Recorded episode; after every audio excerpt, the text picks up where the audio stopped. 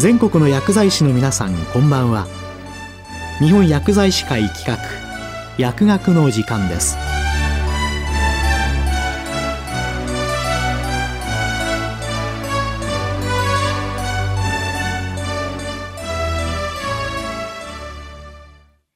今日は日薬アワー電子版お薬手帳ガイドラインと日薬 E お薬手帳3.0について日本薬剤師会常務理事原口徹さんにお話いただきます医療におけるデジタル化が医療 DX の掛け声のもと急速に進んでいます薬局内の機器の電子化や自動化とともに以前から実施されている調剤報酬等のオンラインによる請求などに加え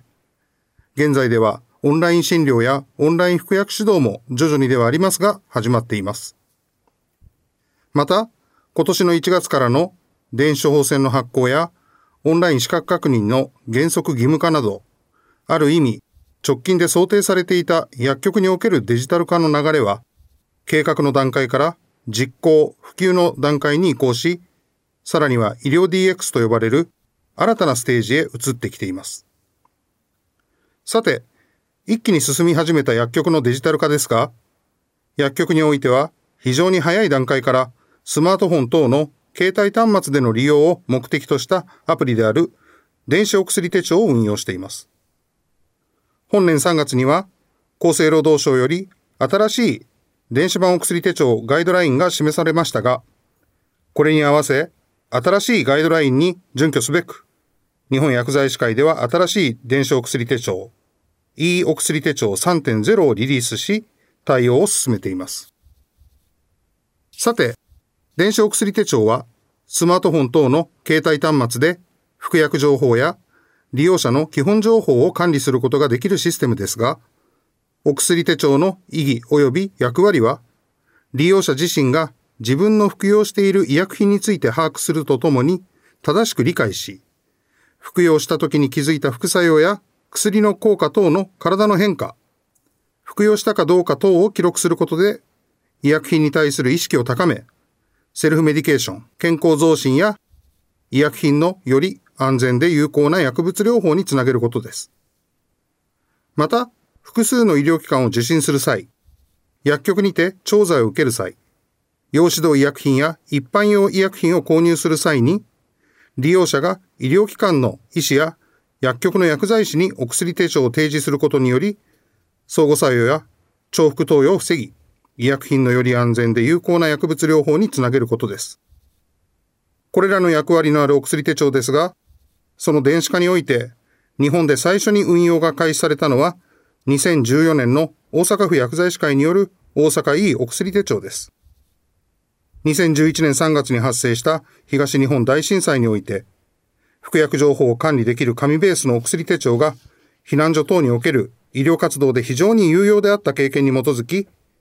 患者や地域住民が常に持ち歩く携帯電話やスマートフォンを活用した服薬情報管理を目的として開発されました。日本薬剤師会では2015年に日薬 E お薬手帳をリリースし、会員の勤務する薬局を中心に利用されています。現在では日本薬剤師会による電子お薬手帳以外にも多くの電子お薬手帳アプリがあり、様々な付加機能を搭載することにより、各々が特徴や有用性を訴求しています。現在、厚生労働省におけるデータヘルス改革の推進に伴い、電子お薬手帳を取り巻く環境は大きく変化しています。オンライン資格確認システム、及び電子処方箋の運用に伴って、医療機関、薬局では直近の処方、調剤情報の閲覧が可能となり、利用者においてもマイナポータルによって閲覧することが可能になりました。また、電子お薬手帳とともに各種ヘルスケアアプリの普及に伴い、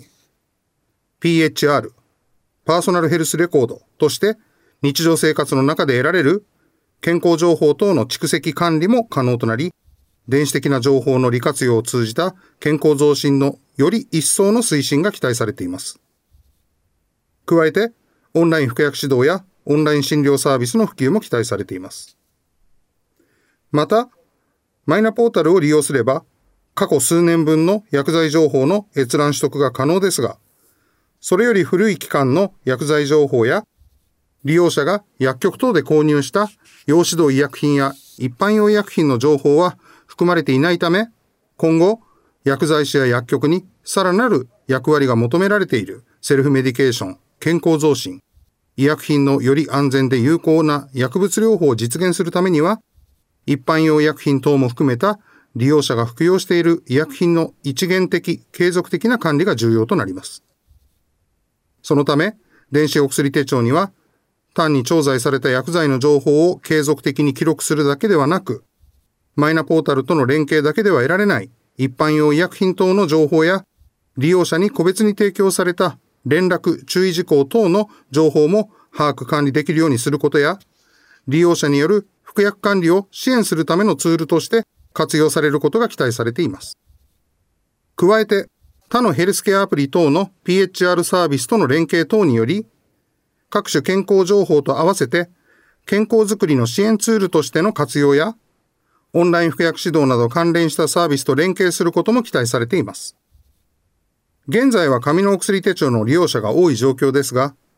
高齢者などスマートフォンの操作に不慣れな方もおられるため、電子お薬手帳の利用を干渉する際は、電子お薬手帳の意義やメリット等の丁寧な説明の実施や、紙のお薬手帳も利用可能であることを示し、利用者の希望や閲覧に必要な機器の保有状況の確認を実施した上でアナウンスすることが求められています。また、電子お薬手帳サービスの利用を希望されているが、スマートフォンの操作等に不慣れな方に対しては、薬局において操作方法や利用方法を丁寧に説明することが必要です。令和4年度、厚生労働省委託事業、データヘルス改革を見据えた次世代お薬手帳活用推進事業を通じて、オンライン資格確認の普及、電子処方箋の運用開始、マイナポータルを通じた閲覧範囲の拡大といったデジタル技術の進展を踏まえて、電子お薬手帳に求められる役割、機能、用指導医薬品、一般用医薬品を含めた薬剤情報の一元的な管理の重要性を整理した電子版お薬手帳ガイドラインが示されました。本ガイドラインにおいては、実装すべき機能、実装が望ましい機能、将来に実装が望ましい機能として、電子版お薬手帳に求められる機能が体系的に整理されています。実装すべき機能については、本通知の発出から1年をめどとして実装することとなっています。実装すべき機能としては、マイナポータルから提供される薬剤情報等を取り込む機能や、一般用医薬品も含め、有効成分を表示する機能などに加え、利用者が取得したい情報を指定可能な機能も求められています。実装が望ましい機能としては、調剤された医薬品の変更等を認識しやすくする機能や、重複投薬、相互作用に関するアラート機能、利用者と薬剤師等が相談、連絡等を行うことが可能な機能に加え、電子処方箋や薬局内システムとの連携などが明示されています。将来に実装が望ましい機能には、健康食品を含めた相互作用に関するアラート機能や、重要な情報をタイムリーに配信する機能、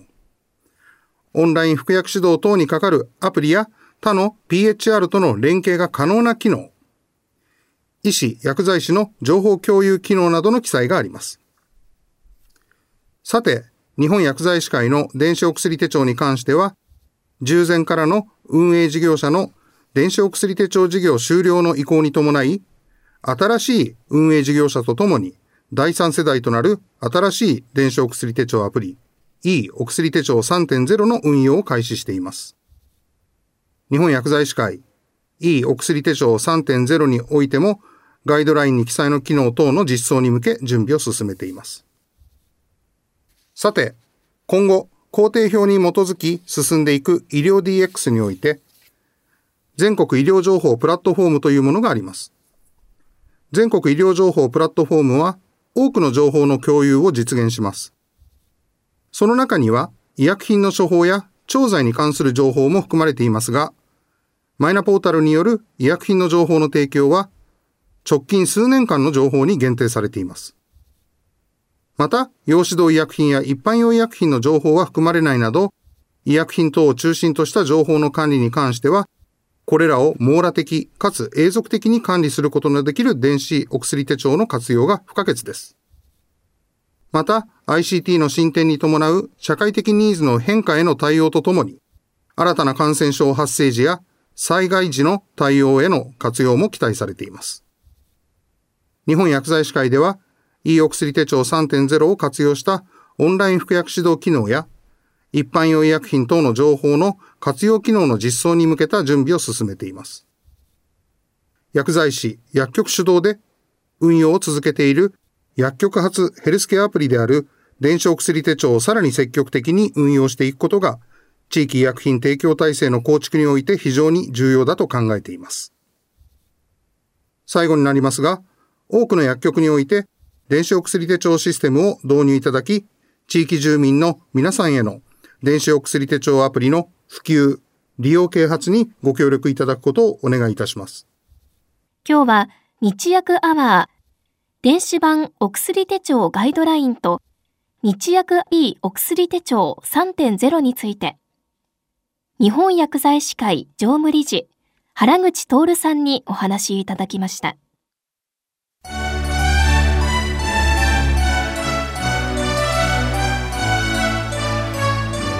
日本薬剤師会企画薬学の時間を終わります